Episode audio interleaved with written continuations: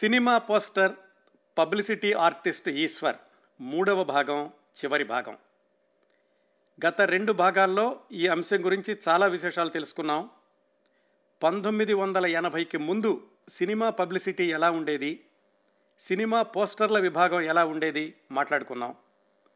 ఆ రోజుల్లో సినిమా ప్రచారంలో వాల్ పోస్టర్ల ప్రధాన పాత్ర గురించి తెలుసుకున్నాం.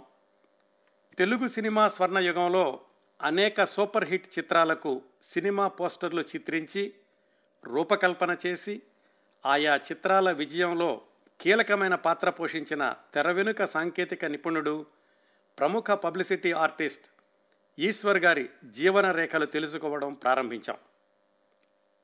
పంతొమ్మిది వందల ముప్పై ఎనిమిది ఫిబ్రవరి ఒకటిన పాలకొల్లులో జన్మించిన ఈశ్వర్ గారు చిన్నతనంలోనే చిత్రకళ పట్ల నాటకరంగం పట్ల ఆసక్తి పెంచుకున్నారు. హై స్కూల్లో చదివే రోజుల్లోనే సినిమా పోస్టర్లను అనుకరిస్తూ నాటకాలకు పోస్టర్స్ డిజైన్ చేస్తుండేవారు. పేదరికం ఆర్థిక ఇబ్బందులు వీటి వల్ల కాకినాడలో చదువుతున్న పాలిటెక్నిక్ కోర్సుని చివరి సంవత్సరంలో వదిలేసి ఉపాధి వెతుక్కుంటూ ఇరవై రెండేళ్ళ వయసులో పంతొమ్మిది వందల అరవైలో మద్రాసులో అడుగుపెట్టారు. ఆయన్ను మద్రాసు తీసుకొచ్చింది అప్పట్లో సినిమా నటుడు చలం యొక్క అన్నయ్య సూర్యనారాయణ గారు. ఆయనే అప్పటి ప్రముఖ పబ్లిసిటీ ఆర్టిస్ట్ కేతా గారి సలహా మీద స్టూడియో సరాగం అనే దాంట్లో సహాయకుడిగా చేర్పించారు ఈశ్వర్ గారిని. ఈశ్వర్ గారు వెంట తెచ్చుకున్న డబ్బులు నెల రోజుల్లో అయిపోయాయి. హోటల్ యజమాని డబ్బులు కట్టు లేకపోతే సామాను బయటేసేస్తానని బెదిరిస్తున్నాడు. కనీసం ఒక నలభై రూపాయలైనా పంపించన్నయ్య అని వాళ్ళ మూడో అన్నయ్య రంగాచారి గారికి ఉత్తరం రాశారు ఈశ్వర్ గారు. ఇక్కడ క్రిందటి వారం కార్యక్రమానికి సెమికోలన్ పెట్టాం. ఇక్కడి నుంచి ప్రారంభించి మిగతా విశేషాలు ఈరోజు పూర్తి చేద్దాం. వాళ్ళ అన్నయ్య గారి దగ్గర నుంచి ఎంఓ ఎప్పుడు వస్తుందో తెలియదు అసలు వస్తుందో రాదో తెలియదు హోటల్లోకి వెళదామంటేనేమో ఆ హోటల్ యజమాని డబ్బులు కడితే తప్ప అడుగు పెట్టొద్దంటున్నాడు. అలాంటి పరిస్థితుల్లో ఒకరోజు ఈశ్వర్ గారు సాయంకాలం పూట ఆ హోటల్లో ప్లేట్ మీల్స్ ఏదో నలభై పైసలకి తిని సరే రాత్రి పడుకోవడానికి హోటల్కి వెళ్ళడానికి వీల్లేదు కాబట్టి ఆ టీ నగర్లో ఉన్నటువంటి పానగల్ పార్క్కి వెళ్ళి ఆ లోపలికి వెళ్ళి అక్కడెక్కడైనా రాత్రిపూట పడుకుందాం అనుకున్నారు బెంచి మీద. సెక్యూరిటీ అతను చెప్పాడు రాత్రిపూట ఇక్కడ పడుకోవడానికి కుదరదబ్బా ఎనిమిది తొమ్మిది అవగానే అందరినీ బయటికి పంపించేసేస్తామని ఇంకా చేసేది ఏమి లేక రెండో ఆట సినిమా అయ్యే వరకు ఫుట్పాత్ల మీద అక్కడక్కడ తిరిగి రెండో ఆట సినిమా అయిపోయి కాస్త రోడ్లు సర్దుకున్నాక ఎక్కడో ఒక షాపు మూల చూసుకుని అక్కడ పడుకుని పొద్దున్నే లేచి పంపు దగ్గర ఏదో మొహం కడుక్కుని అలాగే ఆ సరాగం ఆఫీస్కి వెళ్ళి మళ్ళీ వాళ్ళు చెప్పిన అసిస్టెంట్ పనులన్నీ చేయడం మొదలుపెట్టారు. ఆ విధంగా మూడు రోజుల పాటు హోటల్కి వెళ్ళకుండా తిని తినక ఫుట్పాత్ మీద పడుకుంటూ గడిపారు ఈశ్వర్ గారు. మూడో రోజునో నాలుగో రోజునో వాళ్ళ అన్నయ్య గారి దగ్గర నుంచి మనీ ఆర్డర్ వచ్చింది నలభై రూపాయలు.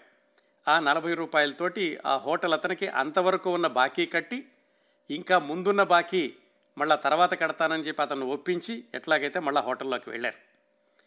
ఈలోగా ఈశ్వర్ గారితో పాటుగా ఇంకో కుర్రాడు సుబ్బారావు అని కాలేజీలో చేరడానికి వచ్చాడని చెప్పుకున్నాం క్రిందటి వారం. అతను ఈశ్వర్ గారి దగ్గరికి వచ్చి నేను కాలేజీలో సీటు దొరికింది నాకు కాకపోతే రూము ఇద్దరం కలిసి ఎక్కడన్నా బయట మాట్లాడుకుందాం నువ్వు ఇలా రోజుకి ఇరవై రూపాయలు ఇక్కడ ఎందుకు ఇవ్వడం? అని చెప్పి ఇద్దరూ కలిసి రూము వెతకడం ప్రారంభించారు. కోడంబాకం రైల్వే స్టేషన్ దగ్గర ఏదో ఒక పాత డాబా ఉంటే దానిపైన ఒక చిన్న పాకలాగా ఉంది. అది రూము కూడా అనడానికి వీళ్ళు ఒక పందిర్లాగా ఉండేది. అదే నెలకి ఇరవై రూపాయలు అద్దె. సరే చెరొక పది రూపాయలు వేసుకుందాం ఇక్కడికి వెళదామని చెప్పి ఈశ్వర్ గారితో ఆ సుబ్బారావు అని అతను ఒప్పందం కుదుర్చుకుని ఇద్దరూ కలిసి ఆ డాబా మీద పాకలోకి వెళ్ళారు. వర్షం కురిస్తే మొత్తం వర్షం అంతా వీళ్ళ మీదే కురుస్తూ ఉండేది. అట్లా అందులోకి వెళ్ళాక ఆ సుబ్బారావు దగ్గరే మరికొంత అప్పు చేసి ఈశ్వర్ గారు రోజు రోజు తినడానికి భోజనం టికెట్లు కొనుక్కుని ఎలాగైతే ఒక నెల రోజులు గడిచింది.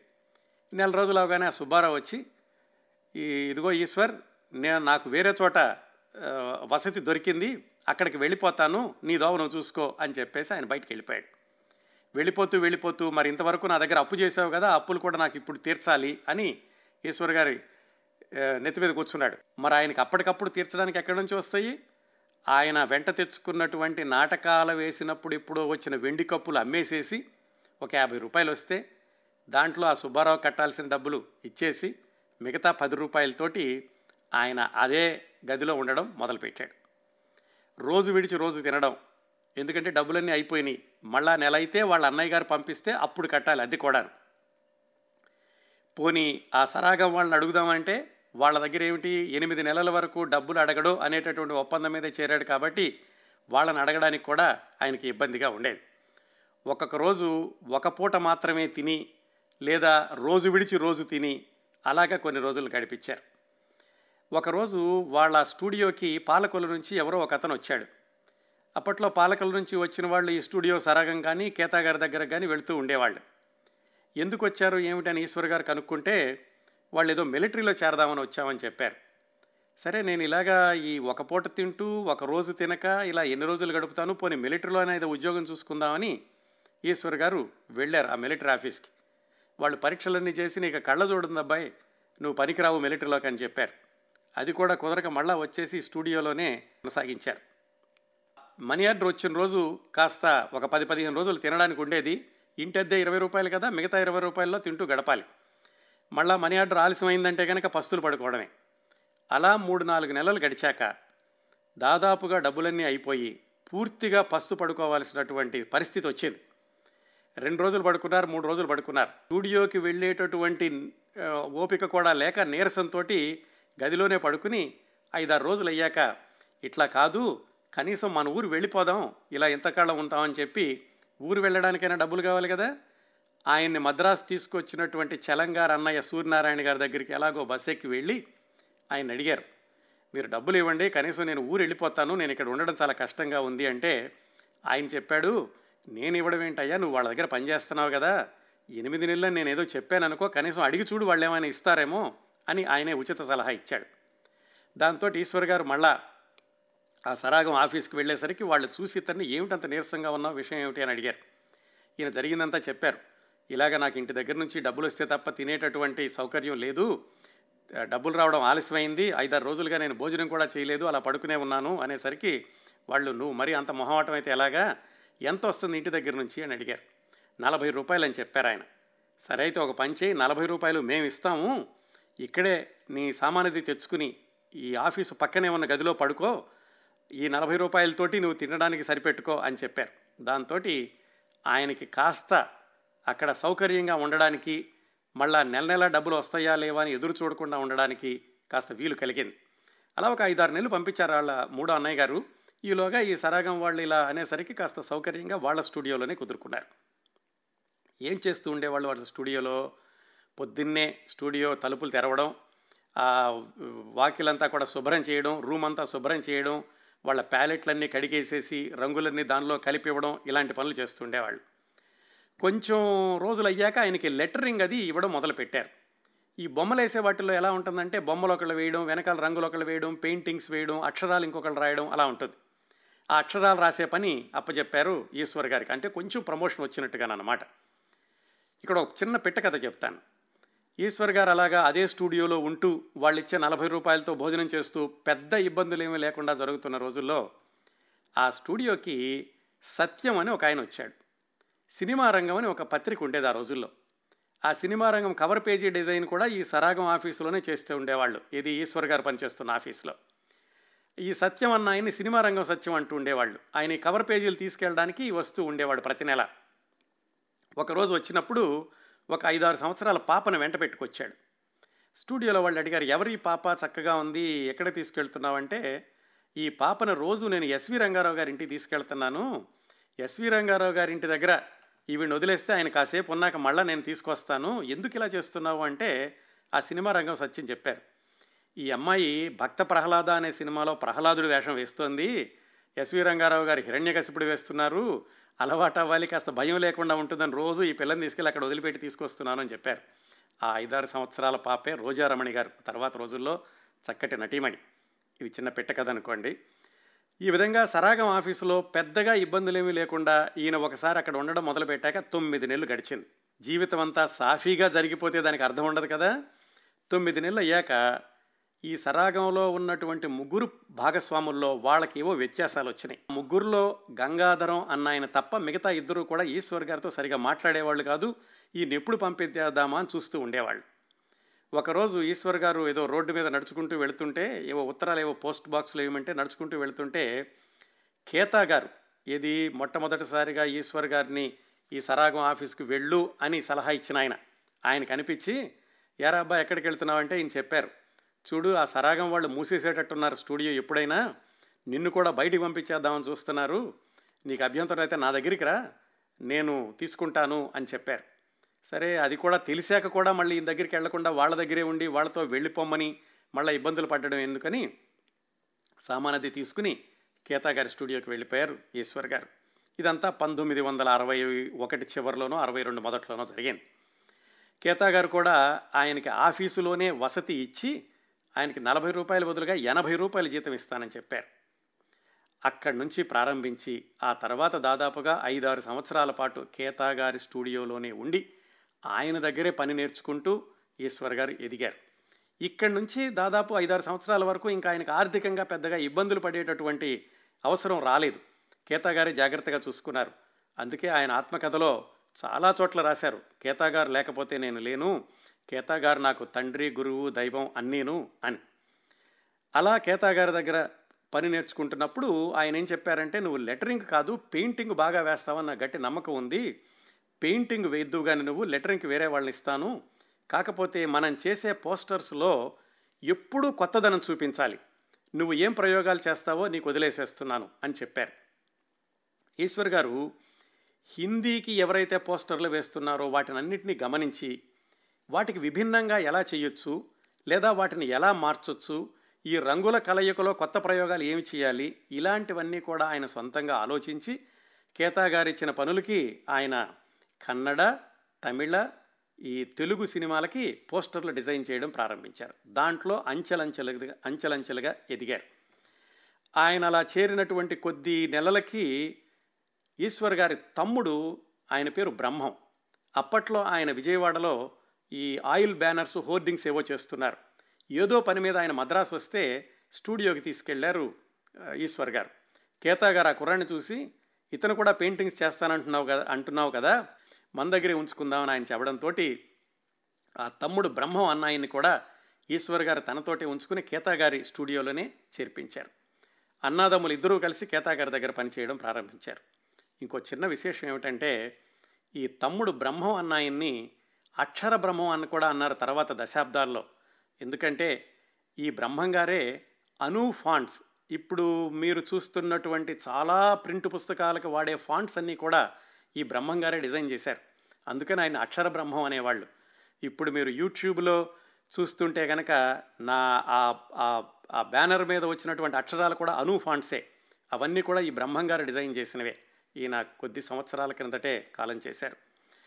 ఆ రోజు తీసుకొచ్చినటువంటి తమ్ముడు గారిని చిట్ట చివరి వరకు కూడా ఈశ్వర్ గారు తనతోటే ఉంచుకుని తన స్టూడియో పెట్టాక కూడా తన దగ్గర ఉండేలాగా ఆయన్ని జాగ్రత్తగా చూసుకున్నారు. ఇలా ఈశ్వర్ గారి జీవితం కేతా గారి దగ్గర ఒక గాడిలో పడ్డాక పంతొమ్మిది వందల అరవై ఆరు ఫిబ్రవరి మూడున అంటే ఆయనకి ఇరవై ఎనిమిది సంవత్సరాలు నిండిన రెండో రోజున వివాహం చేసుకున్నారు ఆమె పేరు వరలక్ష్మి గారు. ఈ కేతా గారు ఏం చెప్పారంటే సరే నువ్వు పెళ్ళి చేసుకున్నావు ఇప్పుడు మళ్ళీ వేరే చోటకి వెళ్ళి అద్దెకి తీసుకోవాలంటే చాలా ఖర్చు అవుతుంది నీకు. అప్పటికీ ఈశ్వర్ గారికి నాలుగు వందల యాభై ఐదు వందలు ఇస్తున్నారు జీతం. ఎందుకు డబ్బులు వృధా చేయడం? మా మేడ కింద ఒక చిన్న ఈ కారు గ్యారేజ్ ఉంది దాన్నే నువ్వు గది కింద మార్చుకుని అక్కడే నువ్వు కాపురం పెట్టు అని ఆయనకి సలహా ఇచ్చారు గీతా గారు. ఆ విధంగా వివాహం అయ్యాక కొత్త కాపురాన్ని గీతా గారి మెట్ల కింద ఉన్నటువంటి కారు గ్యారేజ్లో ప్రారంభించారు ఈశ్వర్ గారు. మళ్ళీ జీవితంలో ఏదో ఒక మలుపు రావాలి కదా ఏదో ఒక కుదుపు ఉండాలి. ఇలా వివాహం చేసుకున్నటువంటి ఐదారు నెలలకి ఏదో ఒక చిన్న విషయం మీద కేతా గారితో మాట పట్టింపు వచ్చింది ఈశ్వర్ గారికి. అప్పటికి దాదాపుగా ఆరు సంవత్సరాలుగా కేతా గారి దగ్గరే ఉన్నారు. ఆ మాట పట్టింపుతోటి ఎందుకో కాస్త మనసు కష్టపడి బయటికి వెళదామని నిర్ణయించుకున్నారు. అప్పటికి ఆయనకి ఐదు వందలు వస్తోంది తమ్ముడికి మూడు వందలు నాలుగు వందలు వస్తోంది. సరే బయటికి వెళ్ళి ఇద్దరం ఏదో పని చేసుకుంటే కనీసం ఐదు ఆరు వందలు సంపాదించుకోలేమా ఇద్దరమునని ఈశ్వర్ గారు కేతా గారితో చెప్పి మేము బయటికి వెళ్తున్నామండి అని అక్కడి నుంచి ఖాళీ చేసేసి ఎక్కడో ఒక పాత మేడ ఉంటే ఆ మేడలోకి వెళ్ళి అక్కడ ఉంటూ ఆయన మళ్ళా ఏం పని చేయాలి? ఇప్పుడు కొత్తగా కొత్తగా మళ్ళీ కాంట్రాక్ట్లు ఆయన తెచ్చుకోవాలి. దానికి సహాయం చే చేయడానికని చెప్పి కన్నడ సినిమాలో అసిస్టెంట్ డైరెక్టర్గా చేస్తున్నటువంటి ఒక ఆయన జానకి రామ్ అని ఆయన చెప్పాడు నేను నీకు సహాయం చేస్తాను. కన్నడ సినిమాల్లో నాకు బాగా పరిచయాలు ఉన్నాయి వాళ్ళ దగ్గర నుంచి కాంట్రాక్టులు తెచ్చిపెడతాను అని చెప్పారు. ఆ జానకిరామ్ గారి సహకారంతో ఈశ్వర్ గారు ఆ కన్నడ సినిమాలకి వాల్ పోస్టర్లు డిజైన్ చేయడం ప్రారంభించారు. అప్పట్లో ఆయన ఇంకా ఈశ్వర్ అని పేరు పెట్టుకోలేదు. జయ ఆర్ట్స్ అనే పేరుతోటి బొమ్మలు వేస్తూ ఉండేవాళ్ళు. ఈలోగా ఆ కాంట్రాక్టులు తెచ్చి పెడతానన్నటువంటి ఆ జయరామ్ అన్న కూడా కన్నడలో ఏదో సినిమా వచ్చింది దాంతో ఆయన సినిమాలోకి వెళ్ళిపోయారు. ఇంకప్పుడు ఆ జయ ఆర్ట్స్ నుంచి సొంతంగా ఏదైనా జాబ్ వర్క్స్ చేసుకుందామని ఈశ్వర్ గారు అప్పుడు సొంతగా స్టూడియో ప్రారంభించారు. ఆ స్టూడియో పేరు పబ్లిసిటీ ఆర్ట్స్ కన్సర్న్ అని పెట్టారు. ఇప్పుడు మనం చూస్తున్న ఈ సాగదీసున్నటువంటి ఈశ్వర్ అనేటటువంటి సంతకాన్ని కూడా అప్పుడే ప్రారంభించారు. అంతకుముందు వరకు జయ ఆర్ట్స్ అని రాస్తూ ఉండేవాళ్ళు. మొట్టమొదటి నుంచి కూడా చేసే పనిలో ఏదైనా కొత్తదనం చూపించాలి ప్రయోగాలు చేయాలి అనేటటువంటి మనస్తత్వం ఉన్న ఈశ్వర్ గారు ఆయన కొత్త సొంతంగా స్టూడియో పెట్టినప్పుడు ఆల్వేజ్ సంథింగ్ న్యూ అని ఒక క్యాప్షన్ కూడా పెట్టుకున్నారు. ఈ స్టూడియో మరి సొంతగా పెట్టుకున్నప్పుడు సొంత స్థలం ఉండాలి కదా దానికోసం అని చెప్పి శ్రీనివాసరెడ్డి స్ట్రీట్లో మూడు గదులు వరుసనే ఉన్నటువంటి ఒక ఇంటిని అద్దెకి తీసుకున్నారు. పంతొమ్మిది వందల అరవై ఏడు ఫిబ్రవరి ఇరవై ఆరున దాంట్లో ఆఫీసు ఓపెన్ చేసినప్పుడు మళ్ళా తన గురువు కేతా గారినే పిలిచారు. కేతా గారు వచ్చి నా దగ్గర పని నేర్చుకుని ఇంతవాడే అవుతున్నావు నువ్వు సొంతగా పెట్టుకుంటున్నావు అన్ని విధాలా నువ్వు పైకి రావాలని మనస్ఫూర్తిగా దీవిస్తున్నాను అని ఈశ్వర్ గారిని దీవించారు. అట్లా ఈశ్వర్ గారి యొక్క సొంత పబ్లిసిటీ కంపెనీ పద్దు పంతొమ్మిది వందల అరవై ఏడు ఫిబ్రవరి ఇరవై ఆరున శ్రీనివాసరెడ్డి స్ట్రీట్లో ఒక ఇంట్లో మొదలైంది. విశేషం ఏమిటంటే అప్పుడు వెళ్ళినటువంటి ఆ ఇంట్లోనే ఇప్పటికీ ఉంటున్నారు ఈశ్వర్ గారు. అంటే యాభై మూడు సంవత్సరాలుగా అదే ఇంట్లో అంటే దాని తర్వాత పెంచారనుకోండి. పెంచారు పైన అంతస్తు వేసుకున్నారు అదంతా చేశారు. కానీ ఇప్పటి అప్పటి వరకు అప్పటి నుంచి ఇప్పటి వరకు కూడా అదే వీధిలో అదే ఇంట్లో ఉంటున్నారు. ఆ వీధిలోనే బడా బడా ప్రొడ్యూసర్లు అందరూ కూడా ఈశ్వర్ గారి కోసం కారులన్నీ వరుసనే పెట్టుకుని వేచి చూసే స్థాయి ఆ తర్వాత పది పదిహేను సంవత్సరాలకు వచ్చిందనుకోండి. మరి వెంటనే మొదలు పెట్టగానే పబ్లిసిటీ ఈ కొత్త ఆయన నమ్మి ఎవరు ఇవ్వరు కదా? ఆ రోజుల్లో ఆయన ఏం చేసేవాళ్ళంటే కన్నడ సినిమాలకి చేస్తూ పుస్తకాలకి ర్యాపర్స్ అంటే కవర్ పేజీలు అవి వేయడం. అప్పట్లో మద్రాసులో ఎక్కువగా డిటెక్టివ్ పుస్తకాలు ప్రింట్ అవుతూ ఉండే వాటి కవర్ పేజీలు కొన్ని కమర్షియల్ జాబ్స్ ఇలాంటివి చేస్తూ ఉండగా ఈశ్వర్ గారి యొక్క ఈ పబ్లిసిటీ కంపెనీ జీవితంలో మొట్టమొదటి మలుపు ఏమిటంటే ఒకరోజు ఆయన దగ్గరికి భూషణ్ అని సినిమాల్లో స్టిల్స్ ఫోటోగ్రాఫ్స్ తీస్తారు. సినిమాల్లో స్టిల్స్ ఫోటోగ్రాఫ్ చేసే వాళ్ళతోటే ఈ పబ్లిసిటీ ఆర్టిస్టులకి మొట్టమొదటి పరిచయం ఏర్పడుతుంది. ఎందుకంటే వాళ్ళు ఫోటోలు ఇస్తే వాటిని వీళ్ళు పెయింటింగ్స్ కింద మార్చి పోస్టర్స్ డిజైన్ చేయాలి. ఆ భూషణ్ అన్న ఆయన ఈశ్వర్ గారికి బాగా పరిచయం. ఒకరోజు ఈశ్వర్ గారి దగ్గరికి వచ్చి ఒక కుర్రవాడు కొత్తగా సినిమా తీస్తున్నాడు. ఆయన నిజంగా ఆర్టిస్టే. కాకపోతే ఆయన మామూలు ప పత్రికా ప్రకటనలు వేసుకోగలరు కానీ పోస్టర్స్ డిజైనింగ్ ఆయనకి తెలీదు. నేను పరిచయం చేస్తాను రా అని చెప్పి ఈశ్వర్ గారిని తీసుకెళ్ళారు. ఆ కొత్త కుర్రాడు ఎవరో కాదు. తర్వాత రోజుల్లో ప్రముఖ దర్శకుడు బాపు గారు. ఆయన ఈశ్వర్ గారిని అంతకుముందు ఒకసారి చూశారు. ఈ భూషణ్ గారు పరిచయం చేసిన మీదట ఆయన చెప్పారు. నేను ఆర్టిస్ట్నే మామూలుగా పత్రికా ప్రకటనలు నేను వేసుకుంటాను. పోస్టర్స్ డిజైనింగు పోస్టర్ కలర్సు అవి మాత్రం నాకు తెలియదు మీరు చేసి పెట్టండి అని బాపు గారు మొట్టమొదటిసారిగా దర్శకత్వం వహించిన సాక్షి సినిమాకి పబ్లిసిటీ ఆర్టిస్ట్గా ఈశ్వర్ గారిని నియమించుకున్నారు. ఆ విధంగా ఈశ్వర్ గారు మొట్టమొదటిసారిగా పోస్టర్స్ డిజైన్ చేసిన తెలుగు సినిమా బాపు గారి మొట్టమొదటి దర్శకత్వంలో వచ్చినటువంటి సాక్షి చిత్రం. దానికి చాలా చక్కటి పేరు వచ్చింది ఎందుకంటే బాపు గారి యొక్క పబ్లిసిటీనే వెరైటీగా ఉంటుంది పత్రికల్లో వచ్చినవి. అలాగే పోస్టర్స్ డిజైన్ కూడా బాపు గారు ఇచ్చినటువంటి ఆధారాలతోటి ఈశ్వర్ గారు పెయింటింగ్స్ అవి వేశారు. ఆ సినిమా కూడా చక్కగా ఆడింది. మీ అందరికీ తెలిసే ఉంటుంది సాక్షి చిత్రం. దాంతో ఈశ్వర్ గారికి కాస్త కాలు నిలదొక్కుకోవడానికి అవకాశం కలిగింది. అది ఒక మైలురాయి. రెండో మైలురాయి చెప్పుకోవాల్సింది ఈశ్వర్ గారి యొక్క వృత్తి జీవితంలో విజయ ప్రొడక్షన్ వాళ్ళతోటి పరిచయం. నాగిరెడ్డి గారితోటి పరిచయం. అది ఎలా జరిగిందంటే ఈ సాక్షి సినిమా అయినటువంటి కొద్ది రోజులకే రామ్ ఔర్ శ్యామ్ అని విజయ ఇంటర్నేషనల్ అనే బ్యానర్ మీద నాగిరెడ్డి గారు హిందీలో ఈ రాముడు భీముడు సినిమాని పెంచారు దాని పబ్లిసిటీ కోసమని మెగాని అనేటటువంటి ఒక బొంబాయి ఆర్టిస్టుని మద్రాసు పిలిపించి ఆయన్ని తాజ్ కౌర్మాండ హోటల్లో ఉంచి ఆయనతోటి పోస్టర్స్ డిజైన్ చేయించారు. చేసి డిజైన్లు అయితే ఆయన వేశాడు కానీ దాంట్లో ఎక్కడ దిలీప్ కుమార్ పోలికలు ఎక్కడ కనపడలేదు వాళ్ళు వేసిన దాంట్లో దాంతో వాళ్ళు ఎవరితోటి మళ్ళా వేయిద్దామా అని నాగిరెడ్డి గారు ఆలోచిస్తుంటే వాళ్ళ అబ్బాయిలు వేణుగోపాల్ రెడ్డి గారు విశ్వనాథ్ రెడ్డి గారు వాళ్ళిద్దరూ ఏం చెప్పారంటే మన ప్రెస్లో కొన్ని పోస్టర్స్ ప్రింటింగ్కి వచ్చినాయి. ఆ ఆ పోస్టర్స్ వేసినటువంటి కుర్రాడు చాలా బాగా వేస్తున్నాడు. అతనికి అవకాశం ఇద్దాం పిలుద్దాం అని చెప్పి ఈశ్వర్ గారిని పిలిచారు.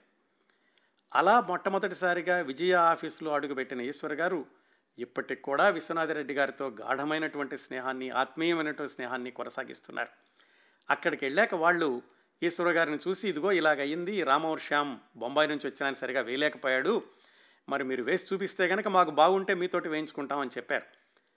వాళ్ళు అడిగినటువంటి సమయానికి సగం లోపలే ఆయన మర్నాడు పొద్దున్నే ఒక పోస్టర్ డిజైన్ చేసి తీసుకెళ్ళారు. అంతవరకు బొంబాయి వాళ్ళందరూ కూడా ఈ పెయింటింగ్స్ వేసేటప్పుడు వాటర్ కలర్స్ వాడేవాళ్ళు కాదు. ఆయిల్ పెయింటింగ్స్ వాడేవాళ్ళు. అలాంటిది ఈశ్వర్ గారు వాటర్ కలర్స్ తోటి ఆయిల్ పెయింటింగ్స్ని మించినటువంటి ప్రభావాన్ని కలగజేశారు ఆ వాల్ పోస్టర్స్లో. అది నాగిరెడ్డి గారికి వాళ్ళ పిల్లలకి బాగా నచ్చింది. దాంతో ఈ రామ్ ఔర్ శ్యామ్ హిందీ సినిమాకి పోస్టర్స్ అన్నీ కూడా ఈశ్వర్ గారితో డిజైన్ చేయించారు. ఆ రామ్ ఔర్ శ్యామ్ తోటి ఉత్తర భారతదేశంలో కూడా మద్రాసులో ఎవరో ఆర్టిస్ట్ ఉన్నాడు అద్భుతంగా వేస్తున్నాడు అన్న పేరు తెలిసింది. ఇది ఈశ్వర్ గారి జీవితంలో రెండో మైలురాయి మూడవ మైలురాయి ఈశ్వర్ గారి పేరు పది మంది కూడా మాట్లాడుకునేలాగా చేసింది ఆ తరువాత వచ్చినటువంటి చిత్రం పాప కోసం. అది నాగిరెడ్డి గారు రామానాయుడు గారు కలిసి తీసినటువంటి చిత్రం. ఆ పాప కోసం సినిమా పబ్లిసిటీ కూడా ఈశ్వర్ గారికి ఇచ్చారు. ఎందుకంటే రామ్మోహర్ శ్యామ్ వాళ్ళకి నచ్చింది కాబట్టి. ఈ పాప కోసం చిత్రానికి ఈశ్వర్ గారు అద్భుతమైన ప్రయోగం చేశారు. మామూలుగా బ్రష్తో పెయింటింగ్స్ వేయకుండా రంగులు కలిపేటటువంటి నైఫ్స్ ఉంటాయి. ఈ వాటిని ప్యాలెట్ నైఫ్స్ అంటారు. ఆ చిన్న చిన్న చాకుల్లాగా ఉంటాయి. వాటితో రంగులు కలుపుతారు. వాటిని తీసుకుని వాటితోటి బొమ్మ వేశారు. బ్రష్ వాడకుండా ఎక్కడో ఒకటి రెండు చోట్ల కనుబొమ్మలు దిద్దడానికి మాత్రం బ్రష్ వాడారు. అది చాలా కొత్త రకమైనటువంటి ఇంపాక్ట్ని తీసుకొచ్చింది. చూసేవాళ్ళకు కూడా అసలు ఇది ఎలా వేశారు? ఈ బొమ్మలు ఎలా వచ్చినాయి? అని ఒకసారి ఆగి చూసేలాగా చేసినవి అవి. ముగ్గురు విలన్స్ ఉంటారు ఒక పాప ఉంటుంది పాప కోసం చిత్రంలో మీకు గుర్తుంటే తెలిసే ఉంటుంది. ఆ ముగ్గురు విలన్ల యొక్క మొహాలు పెద్ద పెద్దవి ఈ నైఫ్ తోటి కలర్స్తో చెక్కి మధ్యలో పాప నుంచున్నట్టుగా వేసి పాప కోసం చిత్రానికి పోస్టర్స్ డిజైన్ చేశారు ఈశ్వర్ గారు. అవి అద్భుతంగా వెళ్ళినాయి ప్రజల్లోకి. కేవలం ఆ పోస్టర్స్ చూసే థియేటర్లోకి వచ్చినటువంటి ప్రేక్షకులు చాలామంది ఉన్నారని ఆ రోజుల్లో చెప్పుకునేవాళ్ళు. అది కేవలం తెలుగులోనే కాకుండా తమిళంలో కుళందై కాగా అని తీశారు పాప కోసం సినిమాని. హిందీలో నన్నా ఫరిస్తా అని తీశారు. ఆ మూడు భాషలకి కూడా ఇలాగే నైఫ్ తోటి వర్క్ చేస్తూ ఈశ్వర్ గారు పోస్టర్స్ డిజైన్ చేశారు. ఇది ఆయన వృత్తి జీవితంలో మూడో మైలురాయి అద్భుతమైన మైలురాయి అని చెప్పుకోవచ్చు. ఈ పాప కోసం చిత్రంతో ఈశ్వర్ గారి పేరు తెలుగు చలనచిత్ర పరిశ్రమలోనూ అటు ఉత్తర భారత పరిశ్రమలో కూడా మారుపో మారుమోగిపోయింది అని చెప్పుకోవచ్చు. దాంతో ఇంకా ఆయన ఒక్కళ్ళే వచ్చినటువంటి పనులన్నీ చేయలేక అసిస్టెంట్లని రిక్రూట్ చేసుకున్నారు. ఒకదాని తర్వాతగా ఒకటి సినిమాలు రావడం మొదలైనవి ఆ కోవలోనే అదే రోజుల్లో వచ్చింది ప్రేమనగర్. ఆ ప్రేమనగర్ సినిమాతోటి ఆ సినిమా కూడా మూడు భాషల్లోనూ ఈశ్వర్ గారే పోస్టర్స్ డిజైన్ చేయడంతో ఈశ్వర్ గారి పేరు మారుమోగిపోవడం కాదు హోరెత్తిపోయిద్ది అని చెప్పుకోవచ్చు. అట్లా ఆయన అరవై ఏడులో స్టూడియో ప్రారంభిస్తే నాలుగైదు సంవత్సరాల్లోనే పూర్తిగా స్థిరపడిపోయి విపరీతమైనటువంటి ఒత్తిడితోటి చాలా ఆర్డర్లు వచ్చి వచ్చినవి కూడా ఆయన ఒప్పుకోవడానికి కూడా తీరిక లేనంత తీరిక తీరిక లేనంత ఆర్టిస్టు అయిపోయారు. స్థిరపడిపోయాక ఈశ్వర్ గారు వాళ్ళ నాన్నగారిని మేనత్త గారిని అలాగే వాళ్ళ పెద్దన్నయ్య గారిని కూడా మద్రాసు తీసుకొచ్చుకున్నారు తన దగ్గర ఉంచుకోవడానికి. వాళ్ళ పెద్దన్నయ్య గారు చిన్నప్పటి నుంచి కూడా మానసికంగా ఎదగలేదు. ఆయన్ని ఈశ్వర్ గారే తన దగ్గర ఉంచుకుని జీవితాంతం అంటే వాళ్ళ పెద్దన్నయ్య గారు దాదాపుగా ఎనభై ఐదు సంవత్సరాలు వచ్చే వరకు జీవించారు. అన్ని రోజులు కూడా ఈశ్వర్ గారే చూసుకున్నారు. అందుకే ఈశ్వర్ గారు మంచితనానికి మరో పేరు కాదు మంచితనం మూర్తి భవించినటువంటి వ్యక్తి అని సినిమా పరిశ్రమలో ఎవరిని అడిగినా కానీ చెబుతూ ఉంటారనమాట ఇవన్నీ కూడా చిన్న చిన్న ఉదాహరణలు ఆయన మంచితనానికి. వాళ్ళ నాన్నగారిని కూడా ఆయన దగ్గరే ఉంచుకున్నారు చిట్ట చివరి వరకును. దాదాపుగా యాభై మంది అసిస్టెంట్లని ఆయన పోషించినటువంటి సందర్భాలు కూడా ఉన్నాయి.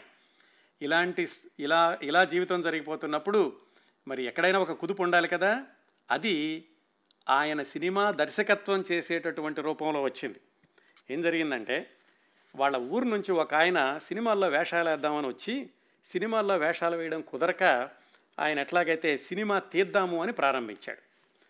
సినిమా తీద్దాము అనుకున్నప్పుడు వాళ్ళ అన్నయ్య గారి దగ్గర నుంచి ఒక లక్ష రూపాయలు తెచ్చి అప్పట్లో ఆంధ్రప్రదేశ్ ప్రభుత్వం వాళ్ళు ఆంధ్రప్రదేశ్లో తీస్తే కనుక ఒక లక్ష రూపాయలు సబ్సిడీ ఇచ్చేవాళ్ళు. ఇంకో లక్ష రూపాయలు సబ్సిడీ వస్తుంది సినిమా పూర్తయ్యాక అని ఆయన ప్రణాళికలు వేసుకుని వాళ్ళ ఊరేడే కాబట్టి ఈశ్వర్ గారి దగ్గరికి వచ్చారు. ఆయన తరచూ కలుస్తూ ఉండేవాడు ఈశ్వర్ గారు. వచ్చి ఆయన ప్రణాళిక చెప్పాడు ఇలా సినిమా తీద్దాం అనుకుంటున్నాను. కథలన్నీ చూశాను ఏమీ నచ్చలేదు. నువ్వు కూడా కథలు రాస్తావు కదా నీ దగ్గర ఏమైనా కథ ఉందా? అని అడిగారు. ముందులో చెప్పలేదు. ఈశ్వర్ గారు చక్కటి రచయిత అండి. స్వాతి మాసపత్రికలో అనుబంధ నవలలు కూడా రాశారు. అందుకే ఆయన ఆత్మకథ చదువుతుంటే మామూలు వ్యక్తి రాసినటువంటి చాలా ఆరితేరినటువంటి రచయిత రాసినట్లుగా ఉంటుందన్నమాట. సరే తన దగ్గర ఉన్న కథ ఏదో ఇచ్చారు. వాళ్ళ ఊరు నుంచి వచ్చి సినిమా తీద్దాం అనుకున్న ఆయనకి. ఆయన కథ చూశాక ఇదే చాలా బాగుంది మిగతా కథలు నచ్చలేదు ఈ కథతోటే సినిమా తీస్తాను నేను నువ్వే ఎవరినైనా డైరెక్టర్ని చూపించు అంటే ఈశ్వర్ గారు ఎవరో ఒక చక్కటి అసిస్టెంట్ డైరెక్టర్గా ఉన్నటువంటి ఒక ఆయన్ని చూపించారు. ఆయన దర్శకుడిగా పెట్టుకుందాం అనుకున్నారు. సరే సినిమా ప్రణాళికలన్నీ వేసుకున్నాక లక్ష రూపాయలు ఆయనకి సబ్సిడీ సినిమా అయిపోయాక వస్తాయి. ప్రస్తుతానికి ఆయన దగ్గర లక్షే ఉన్నాయి. ఈశ్వర్ గారి దగ్గరికి వచ్చి ఒక సహాయం చేయి తమ్ముడు. లక్ష రూపాయలు నేను మార్వాడి దగ్గర అప్పు తీసుకుంటాను. కాకపోతే నాకు మద్రాసులో ఏమీ ఆస్తి లేదు కదా. నీ పేపర్ నీ ఇంటి పేపర్లు అవి ఇవ్వు అవి తాకట్టు పెట్టి అప్పు తీసుకుంటాను. మనం మనం బాగా తెలిసిన వాళ్ళమే కదా. సబ్సిడీ రాగానే నీకు ఇచ్చేస్తానన్నారు. ఈశ్వర్ గారి మంచితనం గురించి తెలుసుకున్నాం కదా. ఆయన వెనక ముందు ఆలోచించకుండా సరే మిత్రుడే కదా సినిమాలో డబ్బులు రాగానే ఇస్తాడు కదా అని ఆయన ఇంటి దస్తావేజులు తాకట్టు పెట్టారు. మార్వాడి దగ్గర లక్ష రూపాయలు అప్పు తీసుకోవడానికి. సరే మార్వాడి లక్ష రూపాయలు ఇచ్చారు. ఈ రెండు లక్షలతో ఆయన సినిమా తీసుకుంటాడులే రాగానే ఇస్తాడు అనుకున్నారు ఈశ్వర్ గారు. ఒకరోజు పొద్దున్నే వచ్చి ఆ అసిస్టెంట్ డైరెక్టర్ నాకు నచ్చలేదు అతన్ని తీసేశాను అని చెప్పాడు ఆ సినిమా తీద్దాం అనుకున్న ఆయన. ఈశ్వర్ గారు అదేంటి మరి సినిమా ఎలా ముందుకు నడుస్తుంది? పోనీ దాసనారాయణరావు గారితో మాట్లాడతాను మనూరాడే కదా అంటే ఆయన చాలా బిజీగా ఉన్నాడు ఇప్పట్లో దొరకడు. ఒక పని చేయి ఈశ్వరరావు నువ్వే ఈ సినిమాకి డైరెక్ట్ చేసేయి అన్నారు. ఈయనకి వెనక్కి వెళ్ళలేరు ముందుకి వెళ్ళలేరు. ఒకవేళ నేను చెయ్యను అంటే సినిమా ఆగిపోతే ఈయన డబ్బులు రావు. మరి తప్పనిసరి పరిస్థితుల్లో ఆయన ఇష్టం లేకుండానే ఆ సినిమా దర్శకత్వానికి ఒప్పుకున్నారు. ఆ సినిమా పేరు అయిన వాళ్ళు. అందరూ కొత్త వాళ్ళు. ఆంధ్రప్రదేశ్లో అక్కడక్కడ షూటింగ్ అది చేశారు. అసలే ఇష్టం లేకుండా వెళ్ళారేమో. పైగా ఆ విభాగం మీద కూడా అంత పట్టు లేదు ఈశ్వర్ గారికి. చెయ్యి బలవంతంగా డబ్బులు ఎక్కడ పోతాయో సరే ఈ సినిమా పూర్తయితేనన్నా సబ్సిడీ వచ్చి డబ్బులు వస్తాయనే ఉద్దేశంతో ఆయన దర్శకత్వానికి ఒప్పుకున్నారు. పరిశ్రమలో వాళ్ళందరూ అన్నారు ఎందుకు ఈయన ఏదో పబ్లిసిటీ బొమ్మలు వేసుకోకుండా పెద్ద దర్శకత్వం చేస్తానని వెళ్ళాడు ఏం పొడుస్తాడో చూద్దాంలే అని అందరూ ఎగతాళి చేయడం మొదలుపెట్టారు. ఎవరేమన్నా కానీ పని ఒప్పుకున్నాక పూర్తి చేయాలి కాబట్టి ఈశ్వర్ గారు ఆ అయిన వాళ్ళు సినిమాని అతి తక్కువ సమయంలో దాని షూటింగ్ అది పూర్తి చేసి ఎడిటింగ్ అది చేసి రిలీజ్ చేశారు. మరి అసలే పెద్ద అనుభవం లేకుండా తీసినటువంటి చిత్రం ఆ సినిమా ఏదో రెండు వారాలు ఆడిద్ది కానీ పెద్దగా దానికి డబ్బులు కూడా రాలేదు పేరు కూడా రాలేదు. సినిమా అయితే విడుదలైంది కాబట్టి సబ్సిడీకి అప్లై చేసుకోవచ్చు. సబ్సిడీకి అప్లై చేస్తే అది ఎవరూ చూడలేదు హైదరాబాద్లో. దానికి కూడా మళ్ళీ ఈశ్వర్ గారు ఎవరో తెలిసిన వాళ్ళతో రికమెండేషన్ చేయించి ఆ సబ్సిడీ అప్రూవ్ అయ్యేలాగా చేశారు. ఆ సబ్సిడీ లక్ష రూపాయలు వస్తే తీసుకొచ్చి ఈశ్వర్ గారికి ఇస్తే అది మార్వాడికి ఇస్తే ఆయన ఇంటి పేపర్లు విడుదల చేయించుకోవాలి. ఆ సినిమా తీసిన ఆయన ఏం చేశారు? లక్ష రూపాయలు సబ్సిడీ వస్తే యాభై వేలు విడిగా రాయించుకుని ఆ యాభై వేలు వాళ్ళ అన్నయ్యకి ఇచ్చేసి యాభై వేలు మాత్రం తీసుకొచ్చి ఈశ్వర్ గారికి ఇచ్చారు. ఇదేమిటయ్యా? నువ్వు లక్ష రూపాయలు ఇవ్వాలి పైగా వడ్డీతో కలిపి ఇప్పుడు ఎక్కువ అయి ఉంటుంది. మరి ఇది ఇస్తే అతను ఇవ్వలేడు కదంటే సరే చూద్దాం పదా అని మార్వాడి దగ్గరికి వెళితే మార్వాడి మొత్తం లెక్కలేసి ఇప్పటికి నాకు లక్షన్నర అయ్యింది నువ్వు యాభై వేలు ఇస్తే ఎలా సరిపోతుంది అని చెప్పారు. సరే ఈశ్వర్ గారు మంచితనం తెలుసు కాబట్టి ఆయన ఏమన్నాడంటే సరే ఈశ్వరరావు గారు మిమ్మల్ని నేను ఇబ్బంది పెట్టడం నా భావ్యం కాదు. మీరు ఎలాంటి పరిస్థితుల్లో ఇందులో ఇరుక్కున్నారో నాకు తెలుసు. ఒక పని చేయండి యాభై వేలు ఇచ్చేసి మిగతా లక్ష రూపాయలకి మీరు నెలకి ఎంత కట్టగలరో అంత ఐదు వేలో పదివేలో కడుతూ ఉండండి. అది పూర్తయ్యే వరకు నేను వడ్డీ తీసుకోను మీ మంచితనాన్ని నేను గౌరవిస్తాను అని చెప్పారు. ఆ సినిమా తీసిన ఆయన ఇలాగ సగం డబ్బులు ఇచ్చిన ఆయన ఇంకా ఆయన మాయమైపోయారు ఈశ్వర్ గారు కనపడకుండా. సరే ఎలాగో అయిందేదో అయిపోయింది ముందు ఈ ఊబిలో నుంచి బయటపడాలి కదా అని మళ్ళా ఎక్కువ పనిచేసి ఆ వడ్డీ కడదామని ఆయన ప్రారంభించేసరికి వెనక్కి తిరిగి చూసుకుంటే ఆయనకి వస్తున్నటువంటి తెలుగు నిర్మాతలందరూ కూడా వేరే ఆర్టిస్ట్ దగ్గరికి వెళ్ళిపోయారు. ఆ ఆర్టిస్ట్ ఎవరు? ఆయన కూడా ఈశ్వర్కి తెలిసిన ఆయనే. ఈశ్వర్ గారు ఇలాగా సినిమాల్లో ఉన్నారు. ఆయన చెయ్యుడు నాకు ఇచ్చేసేయండి అని చెప్పి ఈశ్వర్ గారి దగ్గర ఉన్న ఆర్టిస్టులను కొంతమంది తీసుకుని ఆయన వేరే కంపెనీ పెట్టాడు. అలా ఈశ్వర్ గారికి రావాల్సినటువంటి తెలుగు సినిమాలన్నీ ఆగిపోయినాయి. ఇటు చూస్తేనేమో ఈ మార్వాడికి నెల నెలా డబ్బులు కట్టాలి. లేకపోతే ఇంటికి ఎప్పుడు ప్రమాదం వస్తుందో తెలియదు అలాంటి పరిస్థితిలో ఈశ్వర్ గారిని ఆదుకున్నది తమిళ చిత్ర పరిశ్రమ. తమిళ నిర్మాతలు మాత్రం వీటినేమి పట్టించుకోకుండా ఈశ్వర్ గారి దగ్గరికి వచ్చి ఆయనతో బొమ్మలు వేయించుకున్నారు. ఆ వేరే కంపెనీ పెట్టినటువంటి దర్శ కళాదర్శకుడు ఆయన ఒక సంవత్సరంలోనే మూసేసుకోవాల్సి వచ్చింది. ఎందుకంటే పెద్దగా ప్రతిభ లేదు.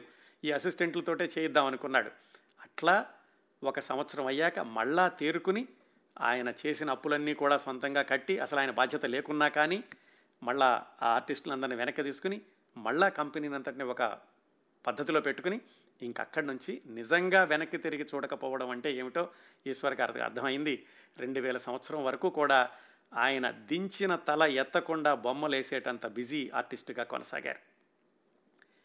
ఇంకో రెండు సందర్భాలు ఈశ్వర్ గారి యొక్క ప్రతిభకి ఈశ్వర్ గారిని అందరూ ఎంతగా గౌరవించేవారు అనడానికి ఒకరోజు వాళ్ళ ఇంటికి అప్పుడే ముఖ్యమంత్రి తమిళనాడు ముఖ్యమంత్రి అయినటువంటి కరుణానిధి గారు వాళ్ళ ఇంటికి వస్తున్నారని కబురు చేశారు. ఈశ్వర్ గారికి అర్థం కాలేదు. ముఖ్యమంత్రి నా ఇంటికి రావడం ఏంటి? కబురు చేస్తే నేనే వెళ్తాను కదా అనుకున్నారు కానీ ఆయన చెప్పాడు మీరు రావద్దు నేనే వస్తున్నానని. ఆయన మంత్రుల్ని కొంతమందిని తీసుకుని ఆయన యొక్క సెక్యూరిటీ వాళ్ళందరినీ తీసుకుని ఆ శ్రీనివాసరెడ్డి స్ట్రీట్ అంతటిని కూడా ముందుగా బ్లాక్ చేయించి ఈశ్వర్ గారి ఇంటికి వెళ్ళి ఆయన దగ్గర కూర్చుని ఆయనకి ఏం చెప్పారంటే అన్నాదురై బొమ్మ వేసి పెట్టాలి మీరు. ఆయన రాజాజీ హాల్లో ఆయన బొమ్మని ఆవిష్కరించడానికి ఇందిరాగాంధీ వస్తారు.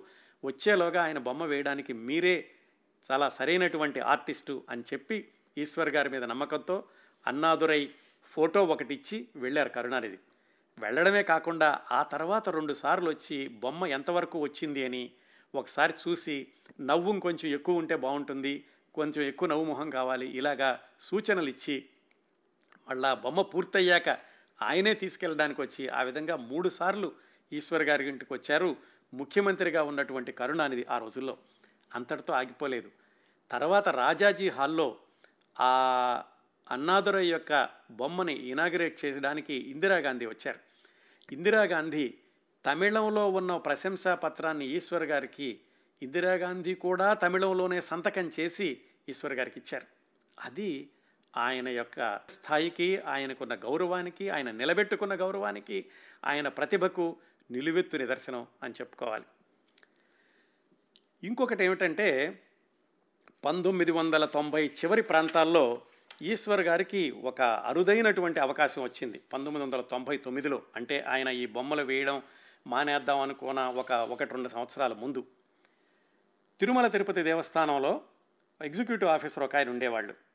ఆయన అప్పటి వరకు తిరుమల తిరుపతి దేవస్థానం వాళ్ళు వేస్తున్నటువంటి క్యాలెండర్ స్థానంలో కొత్త క్యాలెండర్ తెద్దాం అనుకున్నారు. అప్పటి వరకు ఏమిటంటే తిరుమల తిరుపతి దేవస్థానం వాళ్ళు వేస్తున్నటువంటి క్యాలెండర్ యొక్క డిజైన్ చాలా సంవత్సరాల క్రిందట చేసింది. అది ఒక లీఫ్ కాకుండా ఒక్కొక్క నెలకి ఒక్కొక్క పేజీ ఉండేలాగా ఒక్కొక్క పేజీలో స్వామివారి యొక్క అవతారాన్ని వివిధ దశల్లో చూపించేలాగా వేద్దామని చెప్పి దానికి ఈశ్వర్ గారిని అడిగారు. మీరు స్వామి ఎదురుగుండా కూర్చుని ఆ బొమ్మకి ఇయ్యాలి. గురువారం రోజు నేత్ర దర్శనం జరుగుతుంది. ఆ నేత్ర దర్శనం రోజు ఉదయం నుంచి సాయంకాలం వరకు మీరు ఎంతసేపు కావాలంటే అంతసేపు కూర్చుని స్కెచ్ వేసి ఆ పెయింటింగ్ వేసి ఇవ్వాలి అని ఎగ్జిక్యూటివ్ ఆఫీసర్ అడిగారు. అది చాలా అరుదైనటువంటి అవకాశం. అంతవరకు ఎవ్వరూ చేయలేదు. ముఖ్యంగా ఆ ప్రధ ఆ ముఖ్యమైనటువంటి మూర్తి ఎదురుగుండానే కూర్చుని అంతసేపు కూర్చుని బొమ్మ వేయడం అనేది ఎప్పుడూ జరగలేదు. ఆ అరుదైనటువంటి అవకాశాన్ని ఆయన అంగీకరించి తిరుపతి వెళ్ళి బుధవారం రాత్రే గురువారం పొద్దున్నే ఆయన జాగ్రత్తగా తీసుకెళ్ళి ఆ మొట్టమొదటి గడప దగ్గరే కూర్చోబెడితే అక్కడ కూర్చుని స్వామివారిని చూస్తూ నేత్ర దర్శనాన్ని చూస్తూ ఆయన స్కెచ్ వేసుకున్నారు. ఆయన అక్కడ కూర్చుంటే భక్తులందరూ కూడా ఆయన వెనకాల నుంచి వెళ్ళేవాళ్ళు వరుసనే. స్వామివారిని చూడడానికి వచ్చిన వాళ్ళందరూ. ఆ మూల విరాట్కి సరిగా ఐదు అడుగుల దూరంలో ఆయన కూర్చుని ఆ బొమ్మ వేసినప్పుడు చాలా అద్భుతమైనటువంటి అనుభూతికి లోనయ్యాను అని చెప్పారు ఆయన. ఒక వారం కాదు నాలుగు గురువారాల పాటు అక్కడే కూర్చుని నేత్ర దర్శనం యొక్క మూర్తిని చిత్రీకరించారు. ఆ తర్వాత అది క్యాలెండర్గా వేద్దాం అనుకున్నారు కానీ ఈలోగానే ఎగ్జిక్యూటివ్ ఆఫీసర్ మారడం ఆ కొత్తగా వచ్చిన ఆయన ఏమన్నారంటే ఇది చాలా పవిత్రమైనటువంటి దృశ్యం పవిత్రమైనటువంటి నేత్ర దర్శనం ఇలాంటి దాన్ని మనం క్యాలెండర్గా వేసి ప్రజల్లోకి పంపిస్తే కనుక వాళ్ళు ఎప్పుడెప్పుడు ఎక్కడెక్కడ పెడతారో ఎలా పారేస్తారో తెలీదు. అందువల్ల దీన్ని అట్లాంటి పరిస్థితులు వస్తాయి కాబట్టి దీన్ని క్యాలెండర్గా వెయ్యొద్దు అని ఈశ్వర్ గారు వేసినటువంటి పెయింటింగ్ను తర్వాత మ్యూజియంలో ఎక్కడో పెట్టారు. ఆ అరుదైన అవకాశం మాత్రం ఆయనకి దక్కింది. ఇది ఒక సంఘటన. ఈ వాల్ సినిమా పోస్టర్ అనే పుస్తకంలో ఆయన రకరకాల సినిమాలకి ఆయన బొమ్మలు వేసినప్పుడు ఆయన అనుభూతుల్ని అనుభవాల్ని కూడా రాశారు. ఒక్కటి మాత్రం చెప్తాను. నాగార్జున గారి శివ సినిమా గుర్తుంది కదా? ఇది మన రామ్ గోపాల్ వర్మ గారి మొట్టమొదటి చిత్రం. ఆ సినిమా పోస్టర్ మీకు గుర్తుండే ఉంటుంది. ఒక చేత్తో సైకిల్ చైన్ పట్టుకున్నటువంటి పిడికిలి మాత్రం ఉంటుంది. ఆ ఫోటో తీయడానికి ఈశ్వర్ గారిని రామ్ గోపాల్ వర్మ గారు అన్నపూర్ణ ఆఫీసుకి పిలిచి నాగార్జున గారి చేతికి ఆ సైకిల్ చైన్ ఇచ్చి ఈశ్వర్ గారికి చెప్పి పోస్టర్ ఎలా ఉండాలో ఆ దానికి ఎలాంటి ఫోజు కావాలో ఈశ్వర్ గారితోటి ఆ ఫో ఆ ఫోటోగ్రాఫర్కి చెప్పించి ఆ ఫోటో తీశారు. దాన్ని ఈశ్వర్ గారు వాల్ పోస్టర్గా వేశారు. ఇలాంటి అద్భుతమైనటువంటి అరుదైనటువంటి సంఘటనలు అనేకం ఈశ్వర్ గారు తన పుస్తకంలో గ్రంథస్థం చేశారు. ఇవండి ప్రముఖ పబ్లిసిటీ ఆర్టిస్ట్ ఈశ్వర్ గారి జీవితంలో కొన్ని సంఘటనలు పై పైన మాత్రమే చెప్పాను. ఈ దాదాపుగా ఐదు వందల పేజీలు అన్నటువంటి ఆయన వ్రాసిన సినిమా పోస్టర్ అనే పుస్తకం మీకు వీలైతేనప్పుడు తప్పనిసరిగా కొనుక్కోండి. అందులో కేవలం ఆయన అనుభవాలే కాకుండా అరుదైనటువంటి అద్భుతమైనటువంటి వర్ణ చిత్రాలు కూడా ఉన్నాయి దానిలోనూ. దానిలోని సమాచారం అలాగే ఈశ్వర్ గారిని అడిగి తెలుసుకున్నటువంటి కొంత అరుదైన సమాచారం కలిపి ఈ కార్యక్రమాన్ని మీ ముందుకు తీసుకురాగలిగాను. ఇప్పటికే ఇండస్ట్రీలో ఎవరిని ఈశ్వర్ గారి గురించి అడిగినా కానీ ఆయన చాలా మంచి మనిషి అండి చాలా మంచి వ్యక్తి అండి అని చెబుతూ ఉంటారు. చాలా అరుదుగా తాట తారసపడుతూ ఉంటారు ఇలాంటి వ్యక్తులు. సినిమా రంగంలో ఐదు దశాబ్దాల పాటు ఉండి అంత మంచి మనసుతోటి కొనసాగడం ఏమాత్రం వివాదం లేకుండా ఆయన వృత్తిని అంత ఉచ్చస్థాయిలో కొనసాగించడం ఈశ్వర్ గారికి మాత్రమే చెల్లింది. ఆయన దగ్గర పనిచేసినటువంటి అసిస్టెంట్లు చాలామంది కూడా సొంతగా ఆయన కంపెనీలు పెట్టుకుని వాళ్ళ పేరు తెచ్చుకుని సొంతంగా వాళ్ళ కాళ్ళ మీద వాళ్ళు బ్రతకగలుగుతున్నారు. ఆయన దగ్గర పనిచేసిన శిష్యులందరూ కూడా ఇప్పటికీ కూడా చాలా గర్వంగా ఈశ్వర్ గారు మా గురువు గారు అని చెప్పుకుంటూ ఉంటారు. ఇలాంటి వ్యక్తుల జీవితాలు మనకి ఎంతో స్ఫూర్తినిస్తూ ఉంటాయి. కేవలం ప్రపంచంలో కుళ్ళు గ దగ ఇలాంటివే కాదు మంచితనం కూడా ఉంటుంది. మంచితనంతో కూడా మనం ప్రపంచాన్ని గెలవచ్చు. మన ప్రతిభను ఉపయోగించుకొని జాలి కరుణ దయ ఆత్మీయత ఇలాంటివన్నీ ఉన్న వ్యక్తిత్వం ఉన్న వ్యక్తులకు ఈ కాలంలో ఇంకా చోటుంది అనడానికి ఉదాహరణ ప్రముఖ పబ్లిసిటీ ఆర్టిస్ట్ ఈశ్వర్ గారు. ఈశ్వర్ గారి గురించి మూడు వారాలు దాదాపుగా రెండు గంటల సేపు అనేక విశేషాలు తెలుసుకున్నాం. వారితోటే ప్రత్యక్షంగా మాట్లాడితే ఎలా ఉంటుంది అని మీలో చాలామందికి అనిపించి ఉండవచ్చు. అందువల్ల ఈశ్వర్ గారిని నేను ఫోన్లో ఇంటర్వ్యూ చేసినటువంటి భాగాన్ని ఇప్పుడు మీకు వినిపిస్తాను. ఇది ఈ కార్యక్రమ పరంపరకు చిట్ట చివరి అంశం. ఈశ్వర్ గారు నమస్కారం అండి. అయ్యా నమస్తే నమస్తే.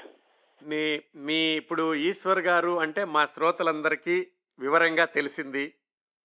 మీ అనుమతితోటి మీ జీవితాన్ని మా శ్రోతలకి నేను వీలైనంత వివరంగా చూపించగలిగాను.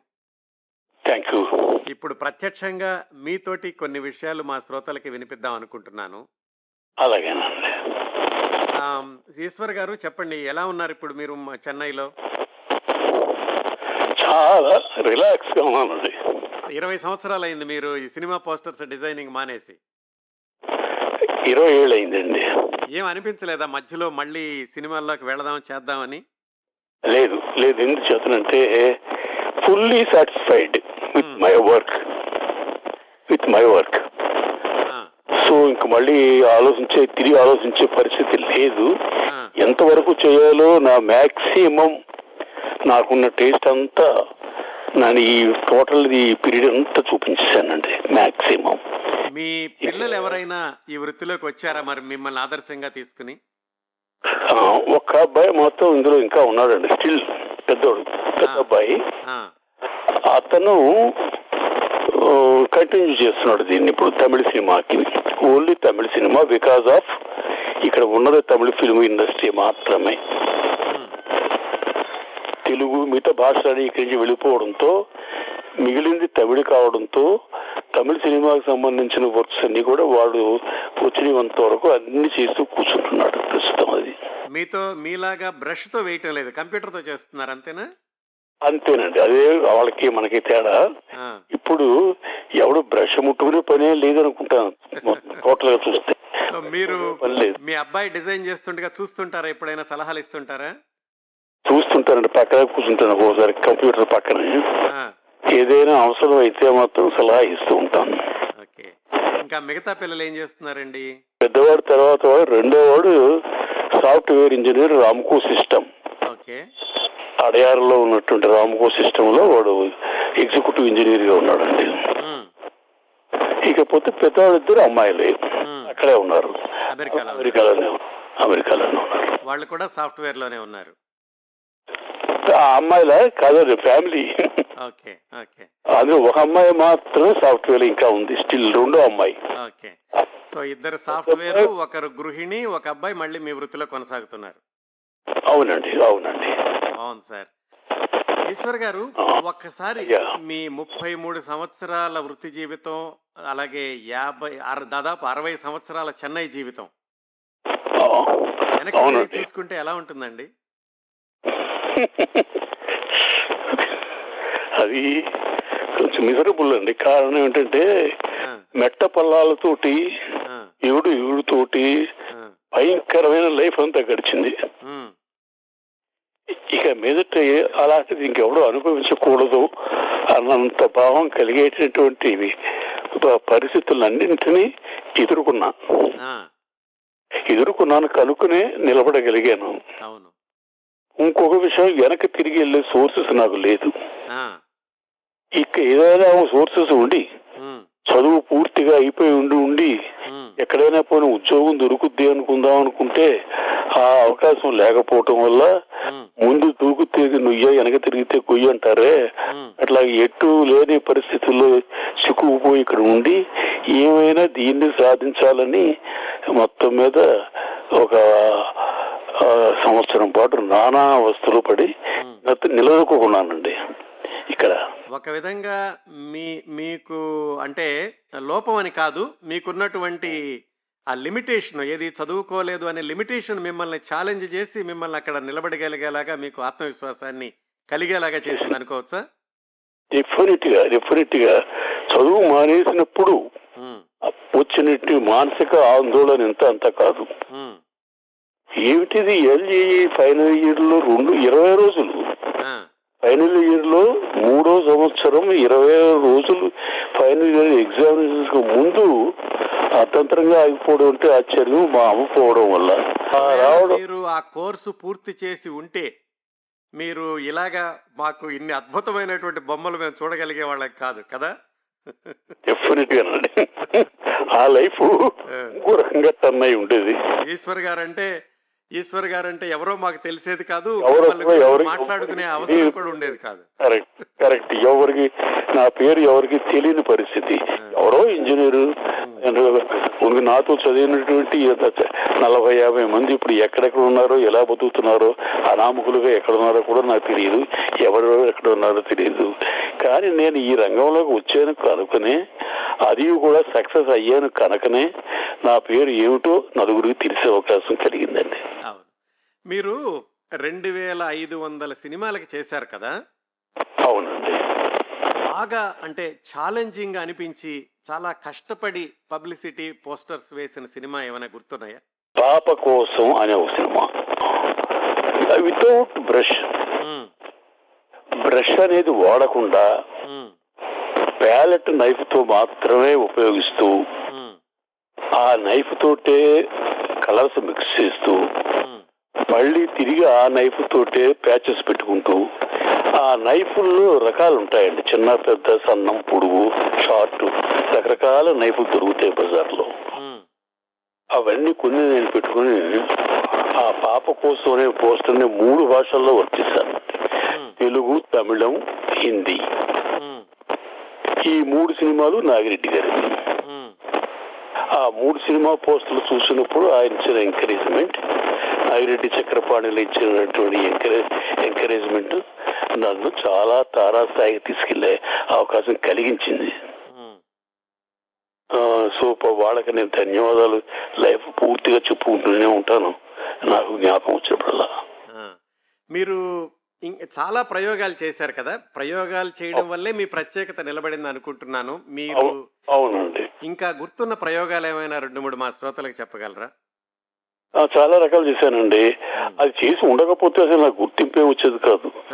ఆ, ఆ రోజుల్లో మేము చేసే రోజుల్లో ఈ ఆర్టిస్టులు అందరూ పెద్దగా పెద్ద ఆర్టిస్టులు అనుకునేవారు. నలుగురు కానీ ఐదుగురు కానీ మాత్రమే ఉండేవారు. ఓకే. ఇక లేరు ఇంకెవరు లేరండి. ఈ ఐదుగురు ఏం చేసేవారంటే ఫొటోస్ పట్టుకొచ్చి ప్లైవుడ్ బోర్డు మీద అంటించి కలర్ చేసేవారు. స్టిల్ కలర్ స్టిల్ కలరింగ్ అని ట్రాన్స్పరెంటల్ కలర్స్ తోటి ఆ బొమ్మని బ్లాక్ అండ్ వైట్ని మల్టీ కలర్గా మార్చి కలర్ చేయటం. ఎందుకంటే అప్పట్లో కలర్ ప్రింటింగ్ లేదు కాబట్టి. లేదు కాబట్టి.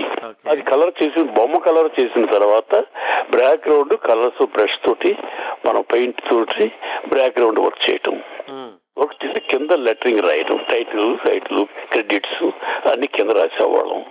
అలా రాసేటటువంటి పరిస్థితుల్ని నేనేం చేశానంటే నేను వచ్చిన తర్వాత నేను ఆ ప్రయోగాల్లో మొత్తం మార్చేసి అసలు ఫోటోగ్రాఫ్కి కలర్ చేసి అంటించే పద్ధతే లేకుండా ప్రతి పోస్టర్ లోనూ కూడా నా బ్రష్ పెయింటింగ్ స్టైల్ కనిపిస్తూనే ఉండేదండి. ఒకటే నా ప్రత్యేకత నాకు చాలా సాటిస్ఫాక్షన్ ఇచ్చింది. అది నాకు బాగా పేరు తెచ్చిపెట్టింది. అదండి.